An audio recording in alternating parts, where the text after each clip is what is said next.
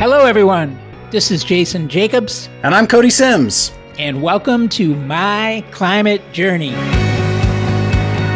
This show is a growing body of knowledge focused on climate change and potential solutions. In this podcast, we traverse disciplines, industries, and opinions to better understand and make sense of the formidable problem of climate change and all the ways people like you and I can help. We appreciate you tuning in, sharing this episode, and if you feel like it, leaving us a review to help more people find out about us so they can figure out where they fit in addressing the problem of climate change. Today's guest is Tom Green, CEO and co founder of Vesta, which is tackling the dual problem of shoreline erosion due to sea level rise and carbon emission reduction with an olivine sand that speeds up the ocean's natural carbon cycle. They call it coastal carbon capture and it's one form of the broader category of carbon dioxide removal solutions known as enhanced rock weathering. The ocean is one of nature's largest carbon sinks, and it's already absorbed upward of 30% of cumulative human emissions. The olivine sand that Vesta deploys into the ocean accelerates this process dramatically, creating a form of permanent and durable carbon sequestration. Tom and I have a great chat about the many stakeholders at play in the projects they consider, from local communities to the impact on various types of sea life itself, and the ecotoxicology studies that Vesta produces. We talk about the nature of olivine and how Vesta sources it, and we talk about how Vesta determines what shorelines are a good target for coastal carbon capture. Vesta also has a very unique corporate setup in that they started their journey as a nonprofit research group that has continued on as a 501c3 called Coastal Carbon Capture Impact Fund. Vesta PBC the for profit public benefit corporation that Tom is CEO of, emerged later as a way to pursue scaled commercial projects leveraging the nonprofit research. And the two groups continue to work together, though they have separate governance structures and economics. My tech brain thinks of this a bit like the climate tech version of open source software a public good and a commercial instantiation of that public good that's set up to invest in growth via commercialization. I learned a lot from Tom about the intricacies of coastal carbon capture and hope you do too. Tom, welcome to the show. Thanks, Cody. It's a pleasure to be here. Well, I am so interested to understand the whole area that you're focused on in terms of the ocean's role in our carbon cycle and in particular the ocean's role as a carbon sink. It's not lost on me that the ocean is a very large carbon sink, but you know, thinking about using the ocean as a business model for climate change is something that you know, me with my sort of background in software based business models doesn't naturally jump to mind. So I'm really interested to learn from you like what that looks like and how that will evolve as you go. But maybe start with a bit on your background and a bit on how the company has evolved because as I understand it, you know, the company has this really unique evolution in that it began its sort of life as a as a not for profit and a sort of in addition to that evolved into including a for profit business in the climate tech space? Happy to. So, I trained as a biologist originally, and when I was studying science, it was already clear this is 23 years ago it was already clear that the climate was heading for crisis and that we would get to the point that we're at now. And I think maybe it's happened a little bit faster than some people thought it would. At the time, I actually wanted to work in climate but there was no climate tech ecosystem. There was no MCJ or you know climate investors really. And so I put a pin in that for a while and spent about a 20 year career working in a variety of things from financial services to tech to consulting.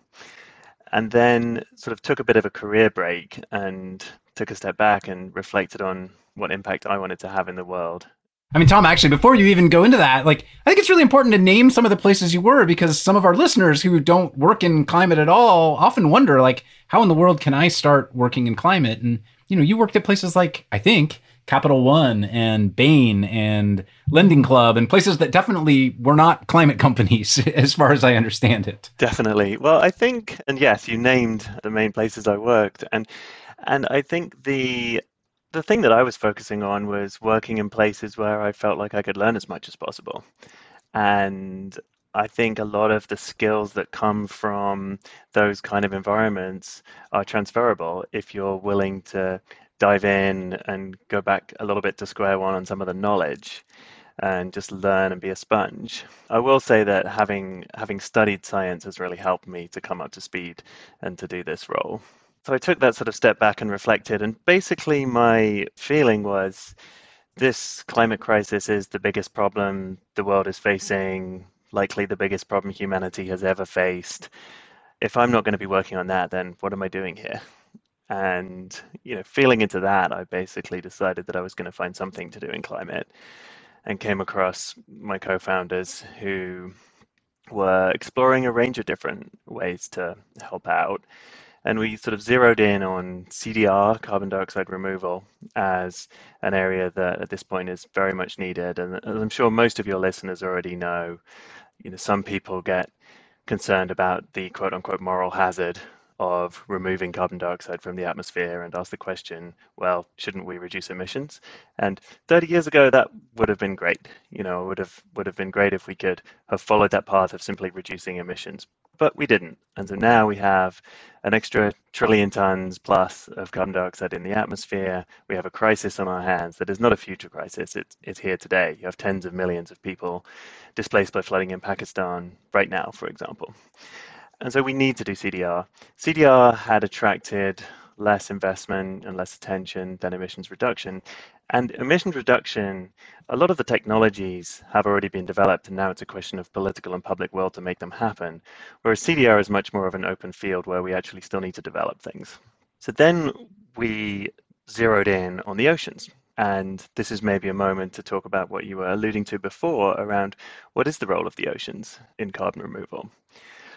So there are a couple of different ones, and I think it's important for everybody to understand what role the oceans play in carbon removal. So there's a long-term carbon cycle called the carbonate silicate cycle. And this is nature's way of turning atmospheric carbon dioxide into rock. So 99.9 plus percent of the carbon on the planet is stored in rocks, and the oceans are how it gets there. So the way this works is that rain falling on certain types of rocks causes these rocks to dissolve a little bit and carbon dioxide dissolved in that water actually ends up being used by animals like corals and shell forming out animals in the form of calcium carbonate in those shells and skeletons when those animals die, they form marine sediment, which settles down onto the ocean floor and hardens into limestone and is then subducted into the Earth's crust. So that's nature's extremely powerful way of sequestering carbon dioxide in a long term basis. Diving in with a sort of obligatory tipping point question there, as we are facing things like coral reef dieback and the like is there a point at which it actually starts to damage the long term carbon cycle? Yeah, so as what you're referring to there is coral reefs are in trouble. There are estimates that suggest that all coral reefs will be gone by the end of the century and potentially 90% will be gone by 2050. That is certainly not good news for many reasons, including the impact on the long term carbon cycle the reality is that this is a very slow cycle that happens over geological time. And so that's good for what it's been used for, but it's not very helpful for our current purposes. What we need is accelerated ways of removing CO2 from the atmosphere. Now, before I dive into how we accelerate that long term, that portion of the long term carbon cycle, I'll just note that the oceans have played a pretty major role in interacting with the changes to the climate. So they've absorbed 90% of the extra heat, and they've actually absorbed 30% of the extra carbon dioxide.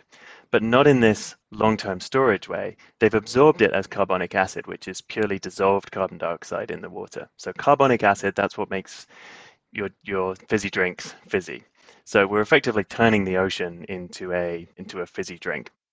So the oceans are getting hotter and they're getting more acidic, which presumably also I don't know if the how the heat might influence their ability to continue to absorb CO2 at the same rate, but I assume the acidification does impact that for sure. Yeah, well, the acidification is a form of absorption of CO2, but unfortunately, as in absorbing this, they've become 30% more acidic than they were before the Industrial Revolution. And that is contributing to collapse of marine ecosystems. So that's a, a really challenging situation for the oceans. And another tipping point, I assume, is in addition to this, the carbon cycle you laid out, you know, the ocean also has, you know, algae, whether macroalgae like kelp and things like that, or microalgae or phytoplankton or all of these other forms of sea life that I believe also absorb CO2. And yet, I assume this acidification process is starting to also damage them in addition to the coral reefs that we talked about. Is that is that a correct assumption? For sure. So, you know, I'm definitely the, not a marine biologist here. Yeah, the, the oxygen we breathe comes from plants. And about half of that comes from plants in the ocean, whether it's macroalgae or phytoplankton and so on. And the worse the health of the oceans becomes, the more at risk that is. So that's, you know, that's like as we damage the Amazon rainforest, then that reduces the ability of that rainforest to absorb CO2 and turn it into oxygen. Same thing in the oceans. So that's another another problem. So you you all have been working on this sort of accelerated solution to this, which it doesn't get positioned as quote unquote, you know, now I'm going to say it, what many assume to be a climate bad word of geoengineering, but that's essentially what you're doing. Like you are, you know, building a model that transforms how our coastlines work in terms of materials that flow from land to sea and into atmosphere. Like, am I wrong to kind of think of it that way? Well, I want to address the G word. So, and there are different definitions of, of geoengineering. What I think is most helpful is to distinguish between solutions which redress the imbalances that we've created in the atmosphere itself. And so, whether that's planting trees, reducing emissions, building a direct air capture plant, or doing what we do, which is called coastal carbon capture, fundamentally what we're doing there is we are trying to reverse the excess CO2 emission situation in the atmosphere. When I think about geoengineering, I think about things like solar radiation management, where we're actually pulling on other levers to try to, for example, reduce the amount of sunlight that is hitting the earth or being absorbed by it. And so the class of solutions that I would call geoengineering would be would be those ones. We think of ourselves as a nature-based carbon dioxide removal solution, and it's nature-based because we're accelerating this natural geological process. Yep, that's super helpful and, and, and a good distinction, right? Between, you know, hey, we're trying to undo the damage that's been done versus we're trying to simply, you know, play defense and block it out, which I think is is how, you know, most geoengineering solutions have been positioned to date. Exactly. Yeah. Okay, so now maybe explain the origins of Vesta. So, you know, we talked a little bit about the the macro environment. I'd love to understand how the company came to be in terms of the nonprofit research arm that you have and now the the for-profit entity so that we can start to talk about what the what the actual solution looks like that, that you're deploying. For sure. Well, I'll say that along with many ideas that people are trying to bring to the climate crisis, this idea had actually been sitting out there for a while. So it was first proposed in 1990 in a letter to Nature. And since that time, there's been a fair amount of research that has come out of universities around the world looking at different aspects of. Who wrote the original letter? There has to be an interesting origin story there, I assume, or if not, then hey, good to know. Yeah, so, well, actually, I'll, I'll, point to somebody called Olaf Schuiling, who didn't actually write the original letter, but was really somebody, he, he's sort of known as the godfather of enhanced weathering. He was the one who sort of stuck his neck out a lot, and he, he recently passed away, unfortunately, but someone who stuck his neck out a lot proposing that this really could be a workable solution in the face of a lot of in the face of a lot of skepticism. But there's been, at this point, a decent amount of serious research coming out of academic institutions into the various different aspects of how this works. And it's, it's probably time for me just to say what it is because I think we're we're, we're overdue. Sure, that. there is. I guess before we name, I mean, name it, there's a huge research center I think in the UK that's focused on this. Right for for those who want to go really deep onto onto this topic, you know, maybe you could help point them to that resource. Yeah, well, so the I'm not sure if you're referring to the Leverhulme Center. Yes, yeah, yeah, yeah they, that's it. But they focus on terrestrial weathering. Okay, good distinction. We'll get into that distinction. Yeah, rather than ocean weathering. So anyway, this is how it works. So what we do is we take uh, an igneous mineral called olivine. It's a silicate mineral. We dig it out of the ground. we grind it into sand and we transport that sand to the ocean in coastal areas. And once the sand gets into the ocean, it gradually dissolves in the water, helped by the wave action. And so, this is an important point. The natural free wave energy of the ocean actually helps the sand to grind down and to dissolve. As it dissolves, it adds alkalinity to the ocean water. So, we already talked about ocean acidification. This counteracts that process of ocean acidification. And in doing so, it causes the ocean to absorb more carbon dioxide, but not as carbonic acid. We absorb it as a molecule called bicarbonate, which you may be familiar with as, as baking soda. So, in summary, the way the process works is we grind up a mineral called olivine into sand and spread that sand in the ocean in coastal areas. So, where does the olivine come from? So olivine is found all over the world. It's actually, if, if you talk to a geologist, what they'll tell you is that olivine is one of the most abundant minerals on the planet. It actually is present in very large deposits all over the world and doesn't have too many uses today, which is a great thing because we're going to need a lot of it if the solution is going to scale.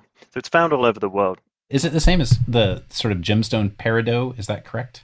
Yes, peridot is an example of olivine. So peridot is the gemstone form of olivine, and some people know it as uh, as one of the one of the twelve birthstones. It's this green mineral.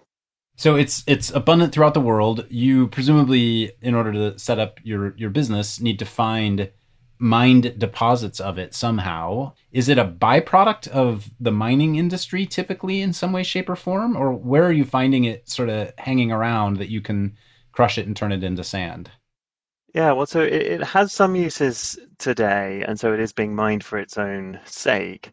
In addition, it is often co-located with precious metals like nickel in deposits. And so in mining, there's this thing called tailings. Tailings are the waste of mining. So when you dig through some rocks to find the rocks you're really looking for, the excess is called tailings. And there are a lot of olivine tailings lying around in mines all over the world. So as you can imagine, that makes us pretty happy because what we want to do is use that excess byproduct that nobody has any other use for and turn it into sand and use it to help fight climate change. So let me let me ask a sort of obvious, at least to me, sort of question that comes from that, which is nickel. I believe is a heavy metal. If you're diving into the residue of nickel mining to find olivine, is there any risk that you're depositing heavy metals into the ocean?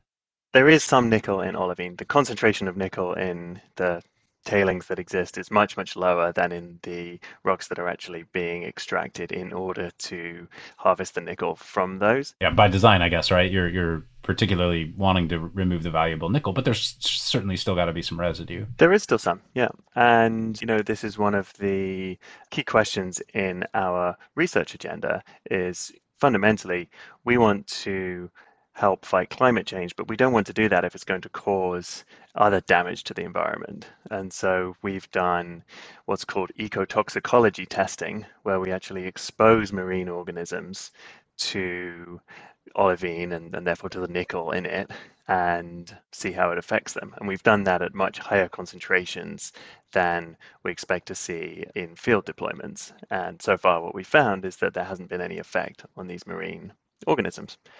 Having said that, and we can talk a little bit about where we are in our process in a moment, but we have a pilot field deployment live. And at that deployment, we are doing extensive ecological monitoring, and we're also starting small. This is a technique which if everything looks good, we hope to be able to scale and really bring it to large scales. And that's one of the things we're most excited about with this is that it is a process that's fundamentally very scalable and has the potential to get to billions of tons of carbon dioxide removal per year. But at the same time, we're not starting with billions of tons. We're starting with hundreds of tons in order to make sure that we really build a robust scientific understanding of how this works at a small scale so we can understand the carbon removal at a small scale, we can understand the ecological effects at a small scale. Because we reduce ocean acidity, there could be some benefits there to marine organisms, but then also there could be some risk as well. And, and nickel is probably the, the the one that people talk about the most. And so we're monitoring all of that very carefully. Yeah, I mean, I would presume, I don't know, and you'll correct me. I'm sure if I'm if I'm wrong that you know, to build a business in this space, you have to be really good at kind of two key things in addition to in addition to the environmental monitoring that you're doing, which is one, you have to be good at logistics, right? You have to be good at transporting and sourcing these materials, this olivine material from these nickel tailing pools or wherever you're sourcing it from, because you're needing to then get it to a body of water. And then two, you need to be good at measuring its effectiveness as a carbon sink and in terms of identifying any potential deleterious effects, like you mentioned, in terms of ecotoxicology, et cetera, on sea life. Let's maybe start. I, I definitely want to talk about the, the latter part on measurements, both of the carbon impact as well as the sea life impact and kind of how that how that looks for you. But let's start on the transport and logistics side, you know, the quote unquote big boring side of the business, which is last I checked, a truck full of sand was very heavy. so how you're actually getting this stuff from point A to point B as a business, you know, in a scalable way. Well, I'll start by saying I wish there were only two things we had to be good at. One of the challenging and really fun things about about this is that there are so many different aspects to it. So, from a scientific perspective, there's the geochemistry, there's the ecology, there's what's called the geomorphology, which is how does the sand move in a coastal environment. There's the coastal engineering, how do we actually deploy the sand? Then, of course, you've got things like the permitting. How do we get permits to do this? And that's something that we've now done in the US. So there's quite a few different aspects to it. In terms of the logistics, we have partners, we work with partners to organize the supply chain. As you can probably imagine, as a startup, we're not in the mining business, nor are we buying ships. So we work with supply chain partners to source the olivine, to grind it, to ship it, and then to deploy it. And it gets deployed typically from barges in the coastal in the coastal environment. And actually, one of the you know one of the things that I mentioned before is the scalability here. So yes, you know, sand is heavy, but actually deploying a million tons of sand in the ocean is not so different from deploying a thousand tons.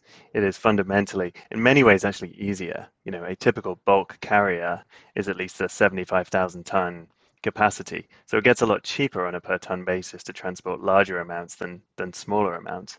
And that I think is something that is quite distinctive about this model compared with more engineered technological approaches to carbon removal. You know, when you are scaling up a plant from 1x to 10x to 100x, the set of engineering challenges that you have to deal with at each level of scale are fundamentally different and new each time.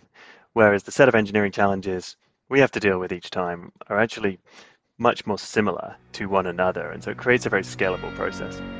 We're going to take a short break right now so our partner Yin can share more about the MCJ membership option.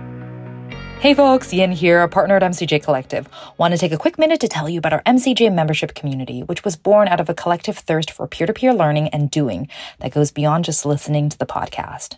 We started in 2019 and have since then grown to 2,000 members globally. Each week, we're inspired by people who join with differing backgrounds and perspectives.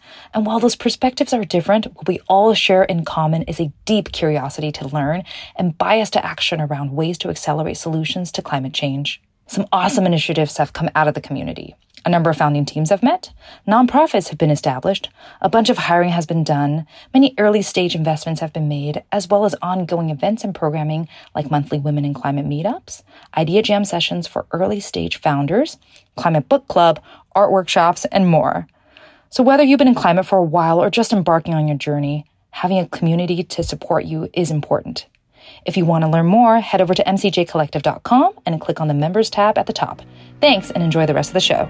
All right, back to the show. On the deployment into the ocean, I saw a news article that you had signed a partnership, I think, with a, a large dredging company. Is that is that what that is for? The basically, you know, how sand gets deployed into the into the into the seabed? Yes, we signed a partnership with a company called Great Lakes Dredge and Dock, which they started in the Great Lakes, but now they're actually the US's largest dredging company, and so they do a lot of this this work.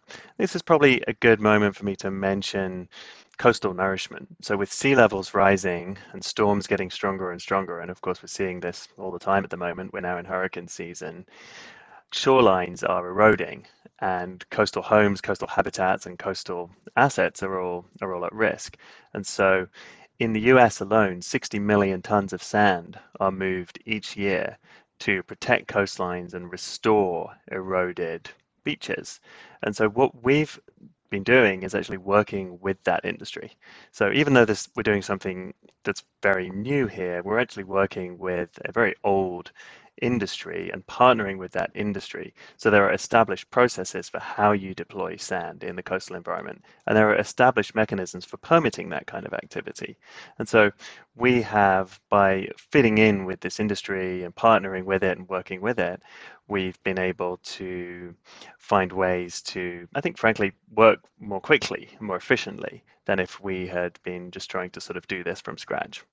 We'll definitely get on the permitting because you mentioned that was one of the, the areas of your business you've had to get good at. The second one you mentioned, besides logistics, was I think related to what you were just talking about, which is understanding the flow of surface water, understanding the movement of sand, understanding, I assume, through software and technology that you're building, where you should be deploying this olivine sand in terms of having maximum effectiveness as a carbon sink, but also in terms of having presumably the, the appropriate effectiveness on the shore line itself. Exactly. So, where to deploy is this quite complex multi parameter optimization problem, right? That includes things like oceanographic factors, like the wave energy, the temperature of the water, the specific geomorphology of that coastline but also other factors like what country are you doing it in, what is the permitting environment there, or the openness to doing carbon removal. And then you've also got logistical factors such as where is the olivine coming from, you know, the transportation distance. Obviously, the further we ship the olivine, the more carbon is emitted in the process of doing that. Now, our LCA suggests that this process is roughly 95% efficient. So, for every ton of CO2 we emit in the supply chain, we remove about 20 tons. But of course, we want that ratio to be as favorable as possible. And so, logistical factors also also feed into you know where we decide to deploy. And how far offshore are you typically deploying? So we have one deployment that is is now live. So we performed a pilot deployment in the Hamptons in Long Island, 650 tons of olivine sand, and that sand was actually placed on the beach. So there was an existing planned beach nourishment project which the local town of Southampton did, and we talked to them, and they became excited about what we're doing and decided to add olivine to this project. And so in that case, we deployed on the beach. In future projects, though, we plan to deploy more in the nearshore environment. It's more scalable and it's more efficient to do that. But in this first project, we were really focusing on the, for the first one, measurability. And the way to maximize the measurability of that particular project was to do it on the beach. You mentioned, you know, wave action being an important part of the cycle earlier on. So I'm presuming kind of the target zone for you is somewhere kind of along the surf break. Is that typically where you would ideally deploy? We want to deploy in areas where there is some natural motion of water. So between the beach and an area called the depth of closure, which is the coastal engineering term for the place where there is limited movement of water. And the exact place where we deploy and how far out depends very much on the specific location. So we have models that we build for each location that enable us to optimize where we place the olivine, balancing the efficiency of carbon removal with any potential shoreline protection benefit that may come from placing the olivine. Yeah, and talk about any any technology that you you all have developed that help that aid you in in making those recommendations. Well, so far there's a lot of modeling work that we've done. So people have thought a lot before about how to put sand in the coastal environment. Yeah, I was gonna say that's not a climate problem. That's just a general coastline management problem, right? Yeah, so that's a well-established part of part of coastal engineering. But what people hadn't thought about before was how to do that with olivine, which is, by the way, different and has a different density and so on. But also how to do that in a way that instead of optimizing for building up a new beach, optimizes for carbon removal. And it turns out that the ways you do that are actually quite different. And so we've built proprietary models that enable us to figure out the best ways to deploy in any given site. That's one set of developments that we've created. There's also, of course, site selection, and I touched on that a little bit, but thinking about the geospatial analysis combined with permitting and country analysis combined with the logistical analysis. And then something that you touched on before and wanted to dive into we haven't quite got to yet maybe now's a good moment is is the measurement. So something that we're very focused on is how do you measure the carbon that's being removed from the dissolution of olivine? And so we're still at a relatively early stage. We have one pilot deployment live and we have our team has been developing the ways to measure it and experimenting with different ways to most effectively measure carbon removal in this process. And so that's something that we are still developing. And are there any existing known methodologies for this? Or I'm guessing you all are on the, the front end of, of trying to work with the carbon marketplaces to determine what those even would be. Is that is that a correct assumption? Yeah, ocean alkalinity enhancement is is a field that a lot of people are very excited about, including those who the carbon credit registries and so on. And we're also very much at the leading edge of that. And so what we have done is we have established a basic framework for how this is going to work. From a scientific perspective, what we're doing here is adding alkalinity to the ocean water. And so there are ways to measure that, and there are ways to measure and calculate how that alkalinity converts into CO2 removed. But there's a lot of devil in the details. What kind of sensors do we use? How do we deploy them? What is the spatial resolution needed? Exactly how do the models work? And so on. So we've got the basic framework in place, and there's a lot of alignment on how that framework looks, but there's also a lot of devil in the details. And is the business model of Vesta to sell carbon credits? Is that the is that the business that you're building? And and if so, is everything up to that point essentially a cost center for the business, or are there other points of monetizing beach restoration, et cetera, that you also can support the business with? So we started as a nonprofit, by the way. Should I just take a moment and dive into that? Yeah, please do. Yeah, yeah. I think I think we've touched on that a couple times, but haven't haven't dived into it. So now's a great time to paint that history. So in terms of history, we actually started as a nonprofit. We launched on Earth Day 2019, and the reason we were a nonprofit was because we hadn't determined what the business model would be yet. And because what we wanted to do was really foster open source research to start to develop this field. About a year ago, so in late 2021, we were ready to transition to a for profit company. And that is a form of company known as a public benefit corporation or a PBC. So, a PBC is a company that can focus more on its mission than profit. And we have put in place actually a hybrid structure that enables us to have both that for profit company, the PBC, and also a non-profit, a 501c3, which is a separate fund. And the 501c3 fund enables funding to go to foundational research that's charitable in nature, that's in the public benefit, and that'll be published open source. And it's very important for that to happen because it fosters the kind of transparency we need in this emerging field and it enables philanthropists to fund important climate research. At the same time, in order to bring this kind of solution to scale, clearly we're going to need a business model.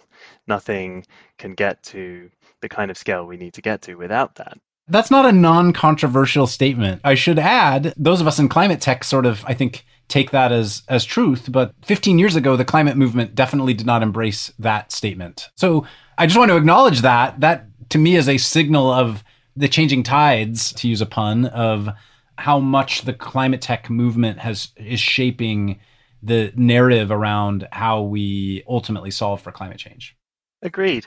In order to have an impact at a planetary scale, we're going to need to move around billions of tons of rock and remove billions of tons per year of carbon dioxide from the atmosphere. And that's going to take tens of billions of dollars per year. In order to see that kind of capital flowing, we're going to need a economic model which can actually work. And that's just not going to happen through philanthropy alone. And you know we need to be realistic about that. I mean capitalism has shown that it can move billions of tons of rock around when there is an economic incentive for that to happen. And so that's the path that's already been forged and that we now need to co-opt for good instead of for extraction and putting more co2 into the atmosphere at the same time there's really a important role for philanthropy to play here in a couple of ways. One is that there's basic research that needs funding. And sometimes when I talk to philanthropists, they ask me, well, how do I know that this money that I'm putting in isn't sort of just a money pit? How do I know you won't need this same amount every year for the next 10 years because I can't afford that? And what I'm able to say is, well, actually, you're helping to create the foundations of a field here. And at the same time, we're developing a business model that means that this will actually be self sustaining in the future. And that's a powerful message, I think. The other thing I'll mention in terms of how the role that philanthropy can play is in the world of project finance. So there's this thing that I'm sure many listeners have heard of called the second valley of death. And so what this is, is when you have developed a process and you now need large amounts of capital to invest in infrastructure in order to deploy it, then project finance is the right way to do that, right? You have this large upfront cost and then a revenue stream that gets delivered over time. But until you've done it a few times, people won't give you commercial project finance. And so you're in this catch 22 or second valley of death where you need the project finance to do the deployments, but you don't qualify for it yet. And what we're seeing is that philanthropy can actually play a role in bridging that gap by providing project finance style loans to finance early deployments in order to help us bridge that gap and get to the point where we can actually qualify for standard sort of commercial project finance. And I'm so fascinated by all this, Tom, because the the governance aspect of building a business in this space isn't something we're, we're always spending time on. We're, we're usually focused on the, the, technology and the business model and the scalability and the cost and blah blah blah. And so I'm I'm super interested to hear a few things from you. I'm going to load you up with questions, tackle them in the order that you, you wish. One, do you have to manage conflict of interest between the for-profit business and the nonprofit in terms of what IP you can use, um, how you can leverage the work that the nonprofit entity is doing, and and are you actually technically the head of both of those entities? Two, oftentimes when companies get really big, then they establish a foundation and they start to do good. And oftentimes it's, you know, it's, it's, yeah, they have good intentions, but it's also a nice tax benefit. You guys started the opposite direction, which is you started as the foundation and you've grown the nonprofit from there. And I'm wondering what lessons learned you have there should other people who are listening want to follow that same model. Sure. Yeah. So in terms of the in terms of the structure that we have, so it's important for people un- to understand that these are two separate entities. So I don't have any control over the nonprofit. It's purely an arm's length relationship. The nonprofit exists to further the science of coastal carbon capture, and it does not generate IP for the company. So there's no sort of conflict of interest there. It enables the open source research to happen through nonprofit funding, and then R and D and IP development to happen through through for-profit funding. I mean, in terms of lessons learned, I mean, I think the the main one that I would want people to understand is that this is, I think, an unusual model but one that has a lot of benefits where there is a genuine charitable purpose that can be advanced through philanthropic funding. And so, you know, for anybody who is in a similar position to us, and, and I guess the main thing would be in our example, our process involves the commons, it involves the ocean, and there is a great need for transparency and a need for foundational research. And and so given that there is a need for an opportunity for philanthropists to fund open source research. And so if you're in that situation, then you're welcome to reach out to me and I'm happy to talk more detail about how we put this hybrid structure in place and how it works. I mean, to me, that's so fascinating because you think, I mean, climate change is a commons problem, right? That's the the crux of the issue is that the you know the externalities of independent businesses have affected the commons of all of us, and it seems like whether you're working in oceans and have local coastline organizations that maybe want to fund research or, or find solutions that could be local to them whether you're working in forests and you know you're working with trees and you have similar you know state or national forests that are trying to fund you know research related to forestry work whether you're working in soils and you have agricultural lands or the like that local communities that are wanting to fund things. It feels like this model could apply to lots of different climate tech areas where there is still a lot of foundational knowledge to be gathered in order to scale a potential impact through a, a for-profit arm. I guess not arm; it's a separate for-profit initiative. To be clear. Agreed. Yeah, and an example would be ecological monitoring. It is in everybody's interest in the world that that happen, that we monitor coastal carbon capture deployments from an ecological perspective, and it's in everybody's interest that that is not used to create IP, but is published transparently. And so that's the kind of thing that, by the way, will be available to, you know, if, if Vesta competitor comes along and wants to do the same thing, which I imagine will happen at some point, at least maybe when things things are a little bit more proven, then that competitor deserves to have access to that same ecological data. And so it's in the public benefit and it's charitable. It reminds me of the open source software movement to some extent, right? You've got WordPress started as an open source project. It ended up becoming a company called Automattic, which scaled WordPress through a web based application, right? As an example. But anyone could have built that business. The technology was open for anyone to use, which is, is a really interesting analogy to think about from a climate change perspective. It may not be the software itself that's the open source component, it may be the, the research IP. Yeah, agreed. I think there's since we're talking about IP and how this spreads, I think there's there's another aspect that's important as well, which is that what we want to do here is not keep this all for ourselves. We want to develop it and develop the technology and actually license that out to other organizations that want to use it as well. And right now it's still it's still early. We're still hoping to demonstrate that this works and there are any number of reasons why it might not. But if it does, then creating the roadmap for how to do it will be something that is very useful for the world. And we're going to be looking to license that out. And one of the reasons for licensing it out is because we will also want to make sure that it's always being done in a way that is ecologically safe and responsible. And so by having something that people need in order to do it, we can hold that back and say, well, you get this stuff, but only if you promise to do it in these ways and live up to these principles and engage with local communities. Something we haven't talked about, uh, but very, very important to us that we engage deeply with local communities and that we're not doing this to people, but that we're doing it with them, or even better, that it's actually projects that are led by the local communities. And so that is something that we would always do ourselves, but also require other organizations who license our to do as well. So I think one of the interesting things about that is so much about building a company that is working on climate to me at least involves rethinking how how we do business in general. And if you take to that to the extreme, it's, you know, theories of degrowth and and this, that, and the other. I think there is a role for capitalism in in solving climate change, as you and I discussed earlier. But it doesn't mean capitalism has to look like 20th century extractive capitalism.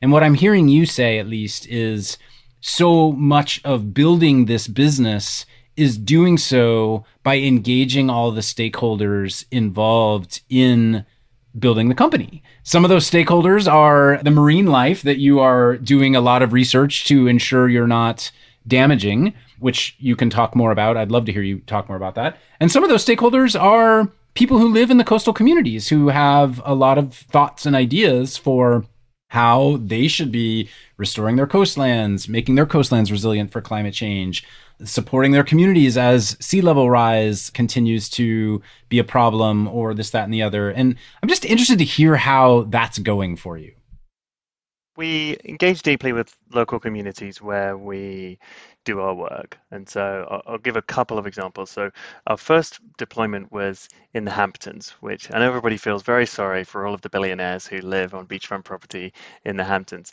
But nonetheless, it was important to us to talk to them, to get their perspectives, to hear what they thought about climate change and nature-based solutions like this one, to answer all the questions they had, and ultimately to make it their decision. If they didn't want to bring coastal carbon capture to their shoreline, then we weren't going to try to force it on them. And they chose that they did want to do that. And it's been a really good collaboration with the local community there. At the other end of the spectrum, a project that we're planning for next year is in the Dominican Republic. And the local community there is a low income community, small village. And there we have been engaging actually very deeply for well over a year and involving them in the process through a participatory governance approach. And we found them to be very supportive of what we're doing. They see the changes in the weather that we all see, and they want to be part of the of the solution. And another thing we're doing in underserved communities like that one is putting in place give back programs where we make sure that we help the local community in ways that they co-develop with us. So we're not wanting to come in and say, well, this is what we think you need. What we do is we ask them what they need and work with local community leaders to establish how we can invest in them. And so in the Dominican Republic, we have been creating a program for local women to buy sewing machines and get trained in how to use them so they can build businesses themselves and have more economic autonomy. And so we always want to engage deeply with the local community in what we're doing and also leave it better than we found it. Thanks for, for sharing those stories. I think it really helps to paint the picture. And to me, again, is is so is so important for companies that are working in the public good to engage everyone who is affected by their potential technologies. And is is heartening to hear that, that that's been something you guys are taking seriously. And I'd love to hear maybe a bit about how you're also similarly working under the water to understand the impacts of your technology there. Sure. So when we think about our stakeholders, we have we have a lot of stakeholders, and some of them are the marine organisms that live in the water. And so we have comprehensive ecological monitoring plans at any site that we do in order to make sure that we fully understand the impact of coastal carbon capture. We see ourselves as building a business, but also as a rigorous scientific research outfit. So we have 13 PhDs on staff and we see the scientific community as key stakeholders in our process. And so we are committed to doing robust and rigorous research to understand the ecological effects of doing coastal carbon capture so that as a society we can make the right trade offs so we can understand whether the benefits of doing it are worth the risks and, and the costs. And we're just here to understand understand it as best as possible. And we're really open to whatever that data show. Sometimes when we think about stakeholders, you know, we have the local communities, we have the organisms that live in the sand. We also have the people, the voiceless people and, and organisms who have not come into this world yet and who will be inheriting the world that we are creating. And so we're always trying to keep in mind that stakeholder as well. And that's one of the things that gets us going in the morning is that we are ultimately working on a mission here that that is all about leaving a thriving biosphere for future generations. And I guess to that point, how did you decide on this particular solution? And I, I could ask that question way up and down the sort of decision tree, but let's just go to the decision tree of enhanced rock weathering. How did you decide to focus on coastal based enhanced rock weathering as opposed to terrestrial or agricultural enhanced rock weathering? We, we recently had a couple of companies on the pod in Lithos Carbon and Eion Carbon who are doing agricultural rock weathering and got to understand their business model and got to understand sort of the how and why they're focused where they are. And I'm curious what led you down the path of of working directly with coastlines. As we looked at different CDR solutions, we were looking for something that is permanent carbon dioxide removal, that is very scalable, and that is cost effective at scale. And as we scanned the landscape of different solutions, we found that coastal enhanced weathering was the one that was best on all three of those dimensions. And as we looked into it more deeply, we found that there were quite a few other benefits as well. So it is highly energy efficient. It requires very little energy input because the ocean does so much of the work for us. It doesn't require any changes in land use or fresh water, so it doesn't compete for these scarce resources. It has co benefits such as counteracting ocean acidification and adding to coastal resilience it's got these sort of future proofed elements to it. So when you put the olivine in the sea, it is then going to remove CO2 from the atmosphere for many years without any maintenance. So it just sort of does its work. And actually, the more acidic the oceans get and the warmer the oceans get, the more efficient coastal carbon capture becomes. So it's got a little bit of a governor baked in there that the worse things get, the better this gets. The scalability is really a very key thing here. You know, there's a trillion tons of olivine in the world. The oceans are very large. The you know we've shown that as a society we can move billions of tons of rock around the world if there's an economic incentive to do so. And so, at a very fundamental level, we see this as an incredibly scalable solution, more so than other solutions we looked at. Of course, it relies on there being economic incentives. Yeah, I was going to say, I would say from an agriculture perspective, you know, farmers buy stuff to put on their land. Like that's a process that already happens. There isn't necessarily an actor who's buying stuff to put in the ocean intentionally today. So you're having to find that economic lever in a different way, I think, right? Yeah, I mean, of course, people are paying to move sand around and protect coastlines, and there is potentially a revenue stream there for us in the future, although to be clear, we're not earning revenue from that today. The business model, just like many carbon removal companies, relies on selling carbon credits. So we sell carbon credits to companies that want to remove their emissions. In, in many cases, companies are taking responsibility even for their historical emissions, which, of course, the only thing you can do with those right now is remove them. You can't not emit them. And what we need to see happen in order for our approach to work at a planetary scale is we need to see governments stepping up and putting a price on carbon and making sure that the economic incentives are there to support carbon removal. But at our current and near future levels of scale, there's more than enough volume in the rapidly growing so called voluntary carbon market to support our business. And I think you were one of the original Stripe recipients of their carbon removal purchases. Is that correct? That's correct, yeah. So you know, Stripe, as I'm sure many listeners know, has been a real leader in supporting climate solutions. And one of the things that they've done, which is so effective, I think, is they have been buying from newer processes and technologies which are still subscale and are still expensive but but are high quality and that's really where we fit in. And we're seeing increasingly other companies jumping into that space and being willing to buy what are currently relatively expensive carbon credits knowing that we will come down the cost curve and the come down the scale curve and the cost will decrease over time. And what you'll be left with is this very efficient form of permanent scalable carbon removal. And I want to emphasize permanence. I mean, that's such a critical point here. You know, we need to be taking carbon from the short term storage in the atmosphere and putting it into long term geologic storage, whether that's in rocks or the oceans. At a fundamental level, we've taken it out of rocks in the form of fossil fuels and it needs to go back geologically and permanently. And are you able to share the pricing that Stripe purchased its credits from you and how that relates to kind of where you see the purchase price going over time?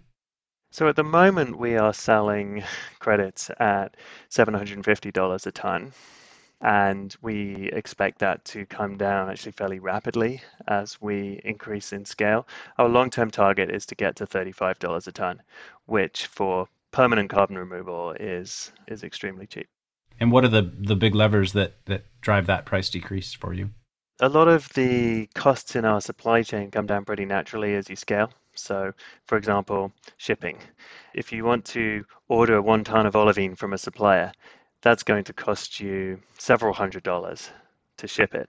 If you order 75,000 tons, then the costs drop by roughly an order of magnitude just from placing a larger order. And there are a number of different aspects of our supply chain and therefore our cost bar which have those kind of dynamics. So as we get bigger, it will get cheaper in a, in a reasonably automatic way.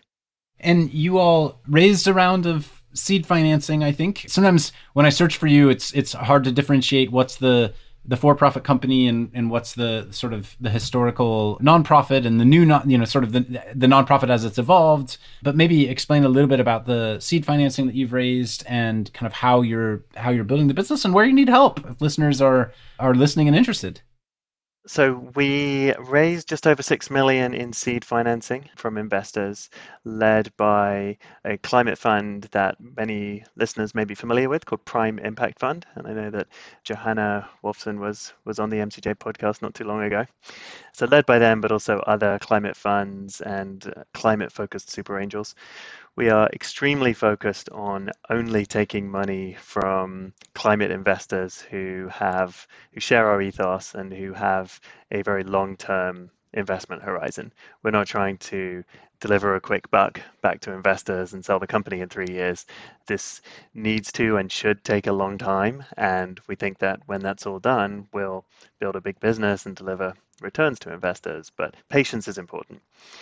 And then we've also raised a little bit more than that on the philanthropic side through the Coastal Carbon Capture Development Fund. And if anybody out there is interested in donating to that fund, then you're absolutely welcome to do so. It's a great way to support climate action. And so it sounds like, you know, continuing to, to scale the business and then talent. Like are there are there talent needs that you have that are most critical right now for the company? Yeah, we are hiring. We're, always hiring. One interesting area we haven't really talked about, but is uh, is an area we're actually going to be hiring in is is the policy space. So, you know, the Inflation Reduction Act came out with a decent amount of good news for carbon dioxide removal. There's also a lot of state policies and potentially funding opportunities for you know for carbon dioxide removal and coastal resilience. So we are going to be hiring in that space. So, you know, if you if you have expertise there and you're interested, then you know, reach out to me. I'm on the MCJ Slack. In general, I would encourage people to follow us. We're all over social media. Check out our website, vesta.earth, and follow the journey. Tom, I so appreciate you coming on today. Thanks for sharing everything that you're doing with us. It's wonderful to hear the story and, and the broad impact that you're you're aiming to have as an, a major effort in the carbon removal space. So thanks for your time. Well, thank you so much. It's been a pleasure. Thanks again for joining us on the My Climate Journey podcast. At MCJ Collective, we're all about powering collective innovation for climate solutions by breaking down silos and unleashing problem solving capacity. To do this, we focus on three main pillars content, like this podcast and our weekly newsletter, capital to fund companies that are working to address climate change, and our member community to bring people together, as Yin described earlier. If you'd like to learn more about MCJ Collective, visit us at www.mcjcollective.com. And if you have guest suggestions, feel free to let us know on Twitter at MCJPod. Thanks, and see you next episode.